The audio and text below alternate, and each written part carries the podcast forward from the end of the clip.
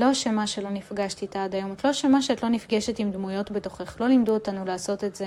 יכול להיות אפילו שלימדו אותך שזה מסוכן להיפגש עם עצמך, שזה עלול להביא לתוצאות מסוכנות. אני רוצה להנכיח ולומר שהמפגש שלך איתך הוא דבר רצוי.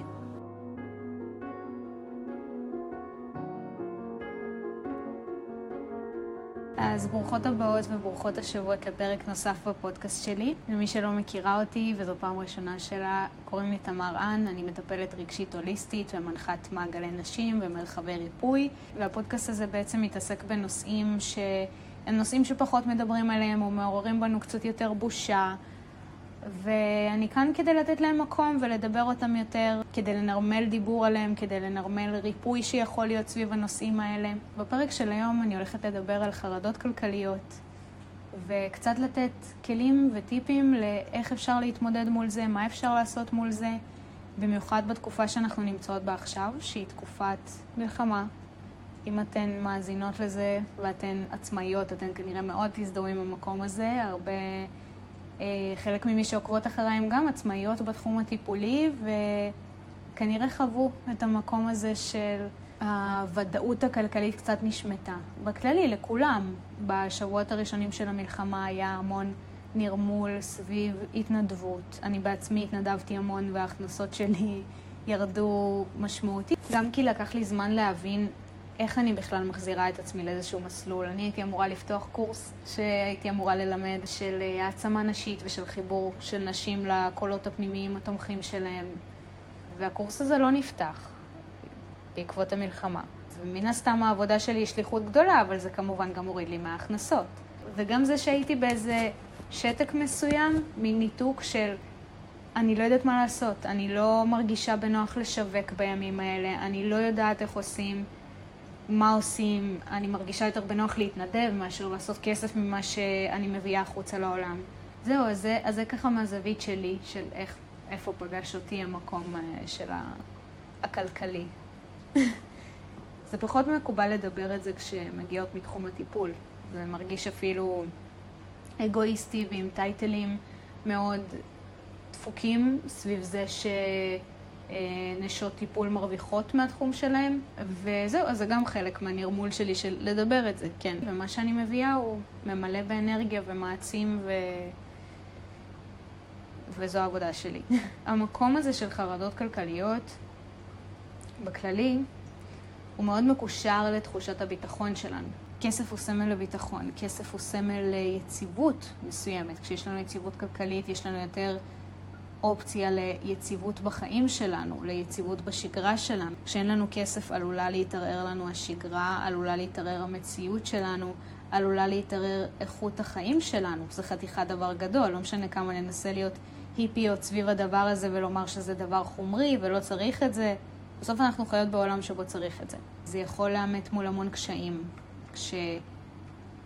יש קשיים כלכליים, כשיש מקום של יותר דחק וצורך בצמצום. אני רוצה להזמין אתכם רגע להתחבר למקום הזה, דרך תרגול קטן שאני אעביר. אם את מאזינה לזה ויש לך אפשרות, אני מזמינה אותך רגע לעצום עיניים. לעצום עיניים ולהתחבר לחלק הזה בגוף שבו יש את החרדה הכלכלית, שבו יש את הפחדים האלה של לא יהיה לי מספיק כסף, אני לא אצליח לסגור את החודש, אני... הלחץ הזה, מכירה אותו כבר, אם את מאזינה לפרק הזה, את כנראה מכירה את הלחץ הזה של מה אני עושה, מה אני עושה. תמצאי איפה הוא נמצא בגוף. מזמינה אותך פשוט להרגיש, לתת לאנרגיה לכוון אותך לאיפה זה נמצא בגוף. בדרך כלל אצל הרבה זה נמצא באזור הכתפיים, באזור החזה, בגב, מין תחושה של מעמסה, אצל חלק זה נמצא בראש, תראי איפה זה נמצא אצלך. ופשוט תני לזה רגע מקום. בואי ננכיח את זה רגע. יש את המקום הזה בגוף שלך, שכרגע יש בו פחד כלכלי. פחד שלא יהיה כסף. ואנחנו נותנות לו מקום. נותנות לו מקום זה אומר שאנחנו פשוט רואות שהוא שם. אנחנו שנייה לא מתעלמות ממנו. כשאת נמצאת שם, אני מזמינה אותך לראות איזה צבע האנרגיה הזו. ולקחת את הצבע הזה איתך, להחזיק פיסה מהאנרגיה הזו ביד שלך. כי אנחנו רגע לוקחות שליטה על ההתבוננות בפחד הזה, על ההסתכלות והחקר של הדבר הזה בתור אנרגיה. אני לא נכנסת איתך לזיכרונות, לרבדים, אנחנו מסתכלות על זה פשוט מהאנרגיה. וזהו, ומתוך זה אני מזמינה אותך, אה, אם את שמת עיניים, את מוזמנת לפקוח עיניים לאט לאט, להחזיר נוכחות לחלקים נעימים בגוף, לחלקים רפואיים יותר, היה לך רגע מפגש עם חלק מאוד מכווץ, אז שנייה בואי נחזיר נוכחות לחלקים נעימים, איפה כרגע יותר נעים בגוף. ופשוט להיות בתודעה של כרגע לקחת פיסה, יש מולנו דגימה אנרגטית של התחושה הזו של הלחץ הכלכלי. ואני רוצה רגע לחבר אותך ל... לאן הלחץ הכלכלי הזה לוקח אותך מבחינת התת-מודע שלך. זה נכון שאנחנו חיות בעולם שבו כסף הוא דבר מאוד נגיש. נכון, יש הבדלי מעמדות מאוד בולטים. בין עשירים לבין עניים, בין אנשים שבעמדות כוח לאנשים שאין להם כלום. אבל אנחנו חיות בעולם שבו הרבה יותר נגיש להשיג דברים, גם אם אין לנו כסף. אם פעם לא היה לך כסף, לא היה לך משהו לעשות איתו סחר חליפין, הסכנה שהייתה ניצבת מולך היא סכנת מוות. היא ממש סכנת מוות. כי לא היה לך איך להשיג אוכל, לא היה לך איך להשיג מקום להיות בו. ו... ו... וזה ממש מוביל למקום הזה של אין לי איך להתקיים בעולם. אין לי מה להביא בתור סחר חליפין, אין לי מה להביא בתור... בשביל הקיום שלי, אין לי איך להתקיים פה. ואני רגע מחברת אותנו לעולם של היום. בעולם של היום את יכולה להיות עם אפס שקלים בבנק. אבל להתנהל עם הלוואות, להתנהל עם אשראי, להיכנס למינוסים, לחובות, ועדיין לחיות כמו מלכה. כי כסף נהיה משהו הרבה פחות מוחשי. לא צריכה שיהיה לך שטרות ביד כדי לשלם על משהו. את יכולה שזה יהיה אשראי, את יכולה שזה יהיה הלוואה מהבנק, את יכולה שזה יהיה צ'קים. העניין הוא שכשאת ניגשת לדבר הזה, אל מול המספרים שמופיעים לך באתר של הבנק, באפליקציה, התת מודע שלך, עדיין יש שם חלק שכשהוא רואה את המינוס, שכשהוא רואה את ה... וואו, יש מעט כסף, אוקיי, המוות קרב, מוות פוטנציאלי. זה לא משהו שאנחנו שולטות, זה נמצא שם כדי לשמור עלייך. קצת לא עדכן גרסה לימים שלנו, וזה גם חשוב שיהיה שם את הקול הזה שאומר, היי, את במינוס סכנה. היי, יש מעט כסף, סכנה, צריך להתארגן לקראת זה. העניין הוא שלחלק מאיתנו מול סכנה, לא בהכרח עולה הצורך לפעול כדי לצאת מהסכנה הזו. חלק מאיתנו נכנסות למצב של קיפאון. יש את המצבים מול חרדה של freeze, flight או fight. יש את אלה שייכנסו ל fight, למין מקום של, אוקיי, אני אכנס לאמוק, אני עכשיו אעבוד ברבק ואני זה ואני אשיג את הכסף.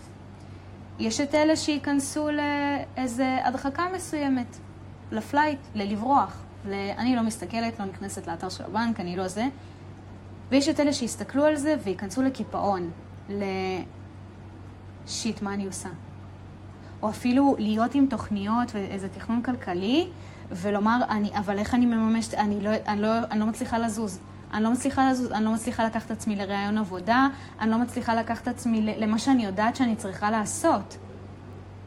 יש לך את התוכניות האלה של אני יודעת שאני צריכה טיפול ואני יודעת שאני צריכה איזה סדנת העצמה, אבל אני לא מצליחה להקים את עצמי מהמיטה. ללכת לראיון עבודה, ללהיכנס לאיזה אתר לבדוק אה, דרושים, אני לא מצליחה להרים טלפון לחברה הזו שתדע לכוון אותי לעבודה.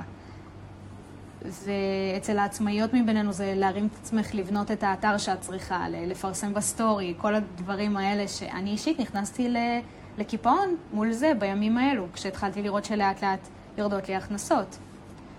וחשוב לי לומר שזה מאוד מאוד טבעי. זה מאוד טבעי וזה נובע מכך שהגוף שלך, התודעה שלך, שומרת עלייך ומגינה עלייך. זה שם כדי לשמור עלייך, כי מתחת לזה בהתעמתות עם הרגש, עם הפחד, מסתתרות תחושות מאוד לא נעימות. וכשזה תחושות לא נעימות ברמה מאוד מאוד גבוהה, ברמה של חרדת מוות פוטנציאלית, הגוף שלך יודע להתנתק. והניתוק הזה יכול לקרות דרך להיכנס לאמוק של עשייה, או לברוח ולא להתמודד עם זה, או קיפאון. ויש עוד כל מיני תתי קטגוריות, כל אחת כמובן מתמודדת עם דברים בדרך שלה, אבל זה ככה באופן רחב. וזה מאוד טבעי. עכשיו כשאנחנו מסתכלות על זה, כשיש לידך גם את הכדור אנרגיה הזה שלקחת בתור דגימה, בצבע הזה שראית, של הפחד הזה, הפחד הכלכלי, אנחנו יכולות להסתכל עליו ולראות, וואו, הדבר הקטן הזה גורם לי לתחושות כאלה כבדות. גורם לך למחנק הזה, גורם לתחושה הזו של אין אוויר, יושב משהו כבד על הכתפיים, יושב משהו כבד על הראש, יש מיגרן. הרבה פעמים דאגות כלכליות באמת מובילות גם לכאבי ראש, לכאבי כתפיים, ממש המקום הזה. וזה גם מקום של המון חוסר אונים, כי כשיש חוסר בכסף זה לא משהו שאת יכולה בבום להכניס אם את, אה, אין לך איזה מישהו עשיר שאת מכירה או משהו, זה, זה משהו שלוקח זמן להכניס אותו. וזה יכול למלא באמת בהמון פחד. אז מה שאני מזמינה אותך לעשות, זה רגע להסתכל על הפחד הזה. ראינו איפה הוא נמצא בגוף, לקחנו דגימה רגע. בואי נסתכל על הדגימה. בואי נסתכל עליה בתור בועה שמייצגת את הפחד שלך מזה שלא יהיה לך כסף. פחד מאוד אנושי, לגיטימי, חשוב, ששומר עלייך. שאת רוצה להיות יותר חכמה מולו, את רוצה להיות יותר פרודקטיבית מולו. אני מזמינה אותך לראות את הפחד הזה בתור דמות שקיימת בתוכך. איך הדמות הזו מדברת? מה היא עושה? אני, לשם ההדגמה, אני, אני אקח את עצמי, אעשה לעצמי טיפול קטן בלייב איתכן, עם הפרק הזה. אני יכולה להסתכל על המקום אצלי בגוף של הפחד הכלכלי. כשאני מתחברת אליו עולה לי באוטומט גם זיכרונות מהבית שגדלתי אליו, בתור ילדה, תקופות שלא היה כסף, דברים שידעתי שאני לא יכולה לבקש. עולים שם, כבר עולים כל מיני דברים, אני יודעת מה יש לי שם בתוך כדור האנרגיה הזה. אה, אני גם מתעסקת בזה, אז אני עם אקסטרה מודעות. אבל אני דווקא לוקחת את זה ומפשטת את זה לצבע, לאנרגיה, לא לזיכרונות, לא לדברים שצפים לי. מה הצבע? אז הצבע שאני יכולה לומר שעולה אצלי זה ירוק. אני יכולה רגע גם לשאול את עצמי למה ירוק, מה ירוק אה, מסמל לי כאן. אני יכולה לומר שירוק מסמל כסף, אבל ירוק גם מסמל כמו רמזור, כזה הרמזור יכול להתחלף עוד שנייה לאדום. וזה מפחיד. זה מפחיד כשהרמזור מתחלף לאדום. אז כבר יש לנו פה איזה סיפור שקישרתי לדבר הזה. סיפור, אני כמובן אומרת לא כמשהו לזלזל בו, אלא כ... יש לי משהו לעבוד איתו. אוקיי. אני מסתכלת על זה, על האנרגיה הירוקה הזו, ואני רואה שם את הדמות. אני מסתכלת איזה דמות צפה לי. אני ממש מזמינה אותך תוך כדי שאני עושה את הסיור מוחות הזה עם עצמי פה ככה, תוך כדי שאני מטווחת את זה החוצה, לעשות את זה גם עם הדמות שאת מזהה שם. אני עושה ממש זום אין לתוך הצבע, לתוך הכדור צבע הזה שהוצאתי מולי. אצלי זה ירוק, אצלך יכול להיות שזה יהיה אדום או שחור או כחול או כל דבר שעולה לך. ואני רואה איזה דמות מתקיימת שם. הדמות הזו היא ממש אני, פשוט בלבוש אחר, בהתנהגות אחרת ומאוד ספציפית, באנרגיה מאוד ספציפית. ואני רואה שהדמות הזו היא כמו חשבונאית כזאת, יש לה משקפיים והיא עם חליפה של כזה נשות עסקים, והיא כותבת דברים, היא ממש כותבת דברים, היא שופטת אותי, היא ממש ממש שופטת אותי. ואני מסתכלת עליה. אני פשוט מתבוננת עליה מהצד. כמו בועה, כמו בועה, כמו להסתכל על סרט. אני יודעת שקיימת בתוכי הדמות הזו, ואצלי היא מתחברת למקום של שפיטה. אני, הדברים שאני עושה פה הם באמת בהילוך מאוד מהיר, אני מזכירה שאני מטפלת רגשית, אני, אני מאוד שוחה בעולמות האלה, זה ממש לא הזמנה לעשות לעצמך אה, סשן עצמי או משהו, אה, אפילו, אפילו ההפך, אם הדברים שאני מציפה כאן מעלים בך, וואי, בא לי לחקור את זה יותר לעומק ובאופן יותר מקצועי, ממש מזמינה אותך לקבוע לעצמך טיפול, לקבוע לעצמך משהו שיתמוך בך מול הפחד הזה מול כסף. מסתתר שם המון ריפוי. אני כאן מביאה לך פשוט פרספקטיבות וכזה זוויות חשיבה לדבר הזה, אוקיי? כדי קצת לצאת מה, הקיפאון או הבריחה או האמוק שאת נכנסת אליו כשיש לך פחד כלכלי. אז אני מסתכלת על זה, ואני יודעת שהתגובה שלי אל מול אה, פחדים כלכליים כשהם עולים בי, זה קיפאון. אני אומרת, יש בתוכי דמות שאני מרגישה שהיא שופטת אותי ממש, היא ממש כותבת רשימות שבהן היא שופטת אותי. הדמות הזו, אני מייחסת אותה אליי, היא דמות שקיימת בתוכי ואני מייחסת אותה אליי, והיא מכניסה אותי למצב של קיפאון. עכשיו, כבר כאן, אני יכולה לקשר את זה להמון זיכרונות. אני ממש מזמינה לא לחבר את זה לזיכרונות.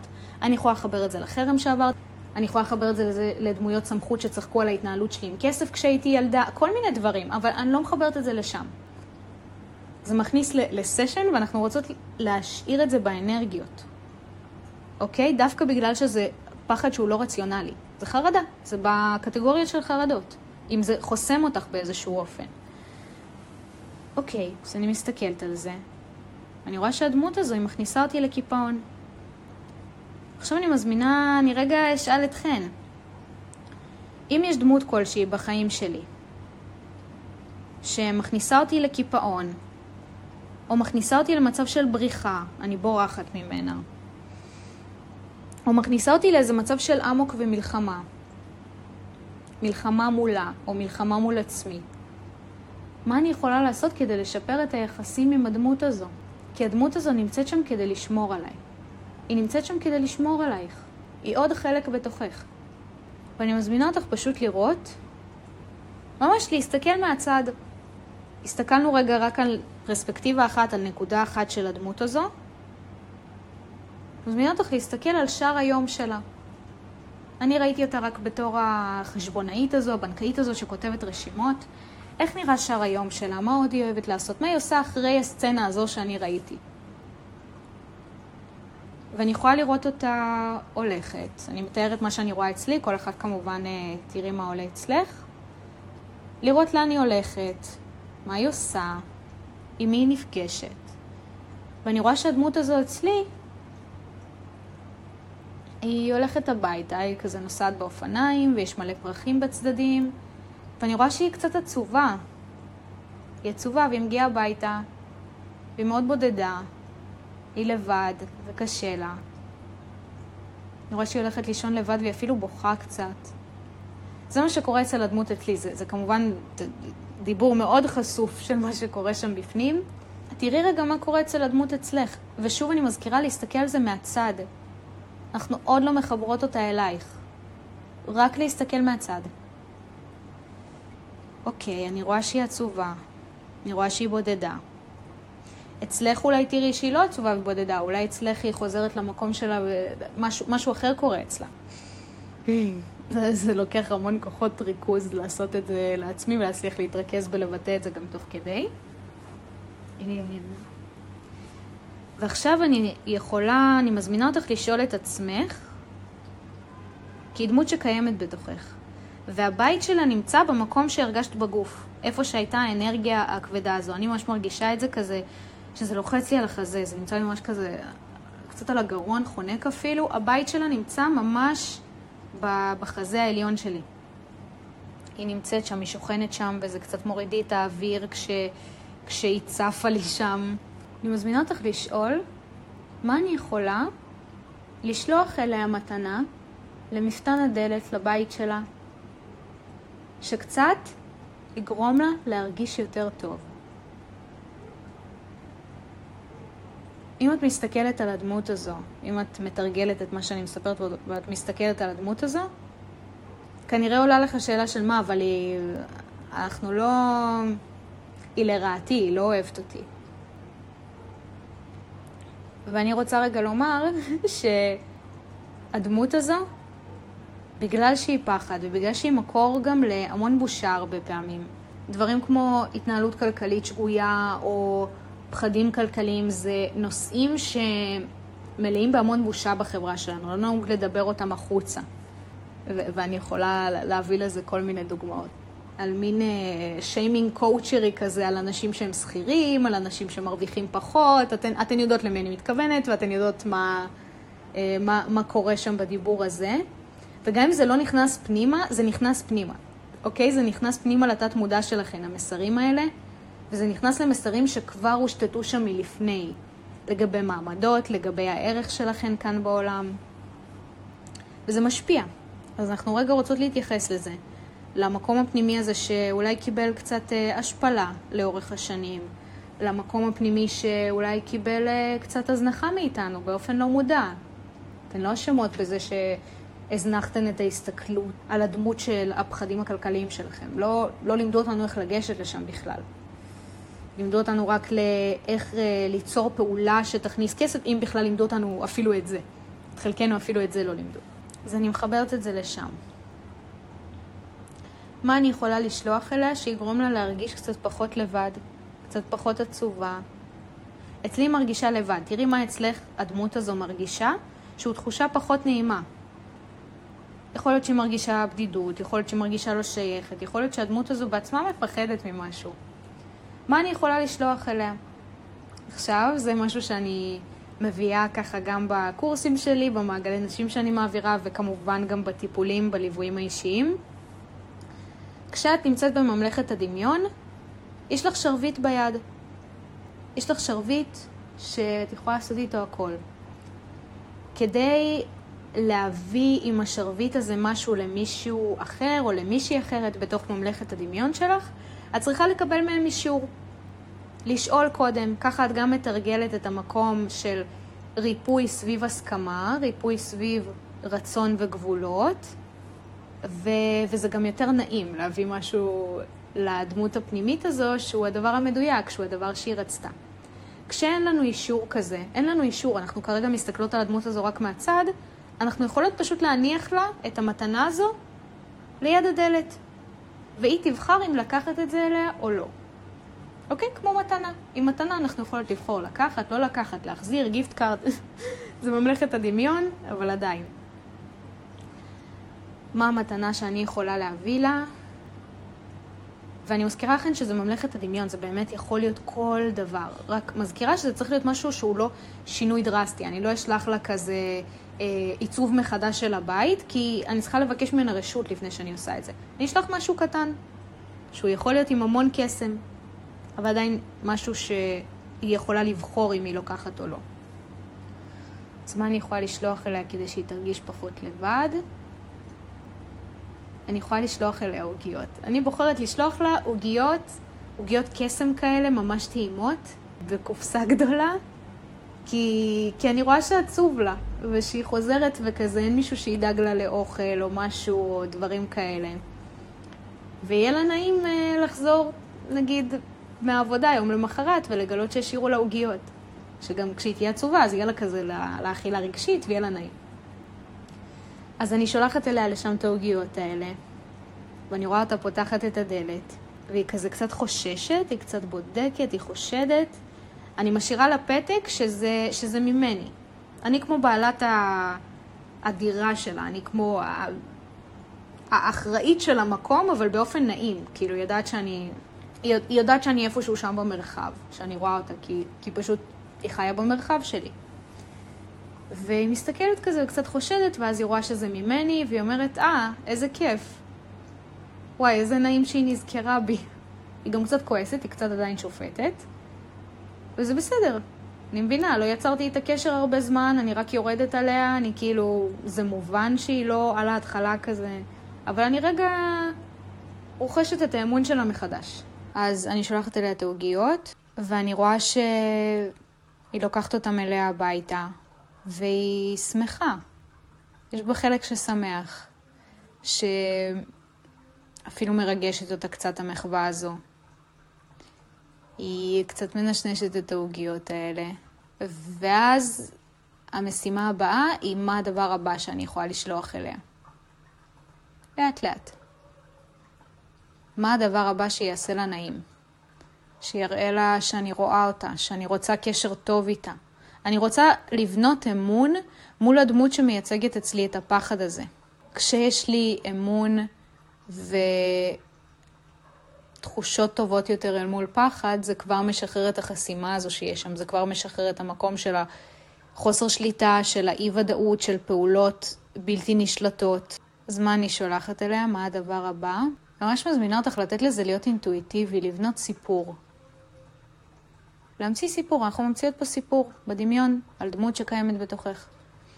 הדבר הבא שאני בוחרת זה לשלוח אליה, עלה לי כזה ציפור, אבל לא ציפור בכלוב, כאילו היא מגיעה באיזה כלוב קטן כזה מסוים, אבל זה לא ציפור של כלוב, זה ציפור שהיא תמיד יכולה ללוות אותה ולהיות איתה, וזה פשוט הציפור שלה, והן יכולות לדבר, וכאילו זה חיית מחמד כזו של עולם הדמיון. זו ציפור מגניבה כזו שמדברת, ושהיא נעימה, ושהיא נותנת מחמאות, והיא מגיבה אליה קצת בשוק, אבל היא שמחה, ואני ממש רואה אותה נוסעת אה, על האופניים, והציפור אה, עוברת בין העצים, והן מדברות ביחד, והיא מחייכת, העליתי לה חיוך. ואני מזמינה אותך לראות תוך כדי כשאת בדמיון הזה, לראות איך מרגיש בגוף החלק של הקיבוץ הזה. כי כרגע מתנהל שם סיפור שהוא יותר נעים. את מחברת את החלק הזה לסיפור שמביא בך פחות קיבוץ. איך זה מרגיש כשהדמות הזו מרגישה קצת יותר טוב? ואני מזמינה אותך ממש לשלוח אליה כזה מתנות קטנות, לחזר אחריה, זה ממש חיזור. לשלוח מחוות קטנות, מתנות קטנות, עד שהיא מחייכת, עד שאת מתחילה לראות חיוך. לכל דמות יהיה את הזמן המסוים שייקח לה כזה להיפתח. ולתת לזה מקום. וכשאת מרגישה שזה הזמן, אני מזמינה אותך לשלוח לדמות הזו מכתב הזמנה לדייט. לא דייט רומנטי, אלא פשוט דייט של מפגש שלכן, גישה. ולחשוב איפה יהיה לה נעים להיפגש. האם יהיה לה נעים לשבת איתך במסעדה בממלכת הדמיון? האם יהיה לה נעים לשבת איתך אה, על חוף הים בדמיון? איפה יהיה נעים להיפגש? אפשר ללכת לאיזה מקום בטבע, לעשות פיקניק. אני שולחת לה הזמנה לפיקניק. לעשות פיקניק ביחד. וכשאני רואה שהיא... אני ממש כותבת לה, כשתהיי מוכנה, כשזה ירגיש לך נעים, אני יודעת שהתעלמתי ממך הרבה זמן, שאולי זה היה לא נעים, אני, אני נותנת מקום לכאב שלה. יש, יש בתוכי את הדמות הזו, יש בתוכך דמות שלא קיבלה התייחסות. את לא אשמה בזה, לא ידעת שצריך לתת לה התייחסות.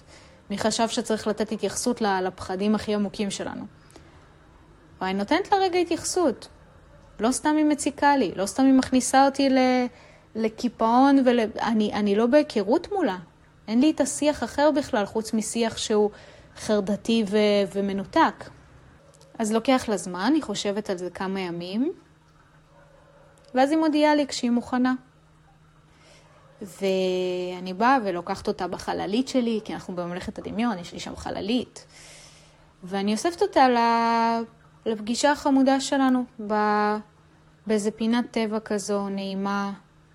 יש שם אור נעים, ויש עצים, ו- וריח כזה נעים, ונעים ורגוע. ואנחנו יושבות לנו בפיקניק הזה. ובתוך המפגש הזה אני מזמינה אותך פשוט לנסות להכיר אותה, לנסות לראות מי הדמות הזו. ושוב אני מזכירה, יעלו זיכרונות, יעלו דברים, אני ממש מזמינה אותך להביא את הזיכרונות ואת הדברים שזה מעלה בך לטיפול.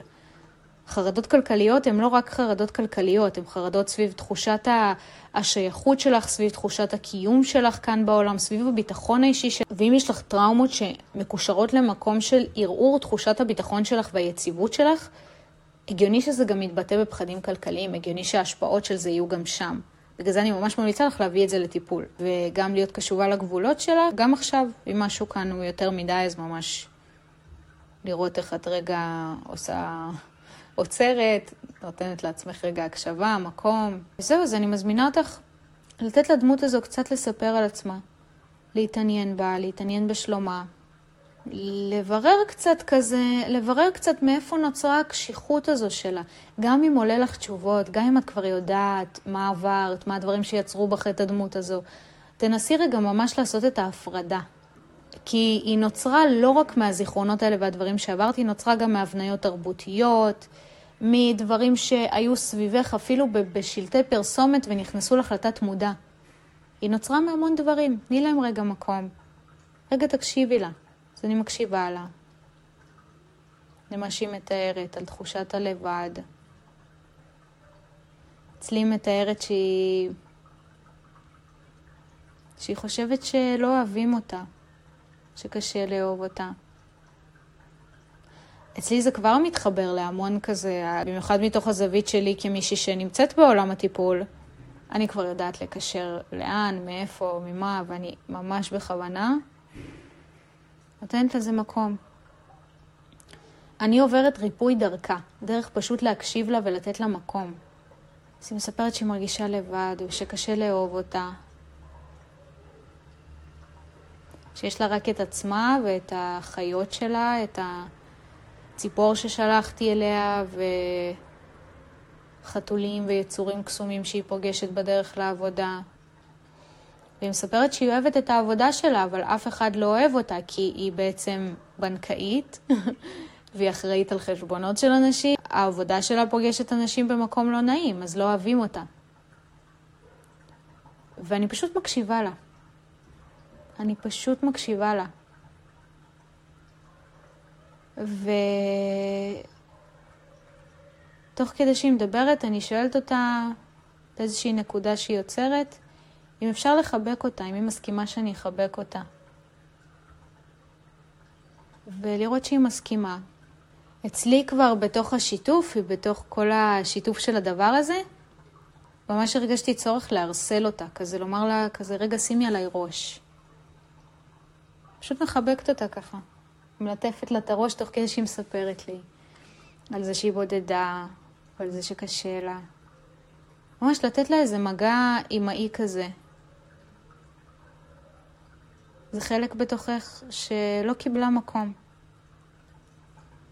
ואת לא אשמה שהיא לא קיבלה מקום, אבל עכשיו יש לך רגע הזדמנות לתת לה מקום. זה כמו, זה כמו ילד, אין ילד רע, יש ילד שרע לו, אין ילדה רעה. יש ילדה שרע לה, יש ילדה שצריכה את החיבוק המדויק, את היחס המדויק. ויש בתוכך דמות שצריכה רגע חיבוק. בהסכמה וברצון כמובן. ואני מלטפת אותה ומערסלת אותה, והיא תוך כדי מספרת לי, והיא מתחילה לבכות. היא ממש מתחילה לבכות. אני תוך כדי שאני מספרת את זה ואני מדמיינת את זה, אני כבר מרגישה איך משתחרר לי עול מהחזה. הבכי שלה זה בכי שלי, אבל, אבל אני חווה אותו דרכה. אני תומכת בה. ולתת לה, לתת לה לפרוק. רק להקשיב, רק להקשיב. לא לנסות לפתור את זה. לא לנסות למצוא תרופה לפחד, לדמות שהיא הפחד. לא, לא. היא לא צריכה שינוי, היא רק צריכה שיקשיבו לה. היא בוכה ובוכה ובוכה, ואני מחבקת אותה ומלטפת אותה. אומרת לה שהיא אהובה, שאני מצטערת שלא ביקרתי קודם, שאני כאן, שאני יודעת ש... מאוד הגיוני לי שהיא לא תאמין שאני אשאר כאן, כי הרבה זמן התעלמתי ממנה, אבל אני כאן. ואני פשוט נמצאת שם איתה, אני לא צריכה שהיא תאמין לי, אני לא צריכה כלום, פשוט נשארת שם איתה. ואני מזמינה אותך לראות איך את לוקחת את, ה... את המקום הזה, את הסצנה הזו שקורית שם, של החיבוק והערסול, הדמות בתוכך שהיא הדמות של הפחד הזה, ושמה את זה על פריז, את כמו מקפיאה את זה, על איזה לופ של היא נמצאת בחיבוק נצחי בידיים שלך. אתן בלופ הזה. יש איזה כדור יקום כזה שבו אתן בתוך חיבוק מתמשך, אוקיי? יקום, שזו המטרה שלו, פשוט לתת לה מקום, להיות בחיבוק, לבכות עלייך, את מנגבת לה את הנזלת, כאילו להיות רגע האימא שהייתה צריכה. כי ברגע שאת נפגשת איתה, את נפגשת איתך, אבל מזווית יותר נגישה. ואני שוב רוצה להזכיר כמה שצריך כמה שיותר. את לא אשמה שלא נפגשת איתה עד היום, את לא אשמה שאת לא נפגשת עם דמויות בתוכך, לא לימדו אותנו לעשות את זה. יכול להיות אפילו שלימדו אותך שזה מסוכן להיפגש עם עצמך, שזה עלול להביא לתוצאות מסוכנות. אני רוצה להנכיח ולומר שהמפגש שלך איתך הוא דבר רצוי. אם הוא מפחיד אותך באופן מאוד טבעי, אם זה יותר מכווץ וקשה, אני ממש ממליצה לך לעשות את זה בתוך טיפול, בתוך מרחב מוחזק. להרגיש, ממש לתת לעצמך שם את האנרגיה הזאת של את לא לבד, ושיש מי ששומרת עלייך כשאת בתוך המפגש הזה. כמו שאני עכשיו הייתי איזה מרחב החזקה עבורך, בזה שהקול שלי היה משהו שרגע נתן לך מרחב לדמיון ולמפגש פנימי עם חלק בתוכך. ככה גם טיפולים, ככה גם סדנאות, מקומות, קורסים. לאט לאט, לאט לאט. זה דבר אחד לומר חמלה זה תדר גבוה ובואו נכניס חמלה לדברים, וזה דבר אחר ליטרלי להכניס חמלה. מה שעשינו כרגע היה הקלישאה הזאת של חמלה. הייתי כרגע בחמלה לחלק בתוכי שפוחדת, היא כל כך מפחדת. היא מפחדת. לחלק שמייצגת את הפחד שלי שלא יהיה כסף, שלא יהיה לי מספיק. ובסוף השורש של זה זה פחד מלהיות לבד, פחד שלא יאהבו אותי.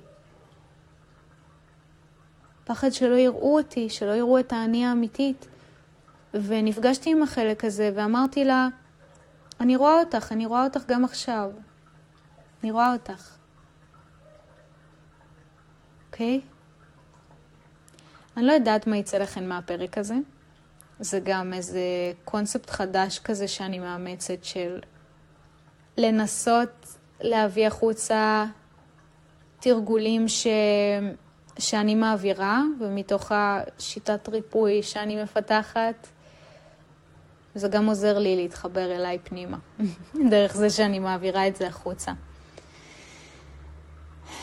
אני ככה מזמינה אתכן לתת מקום לפריז הזה, ליקום הזה, ולהכניס ממש את הבועה הזו של היקום הזה חזרה למקום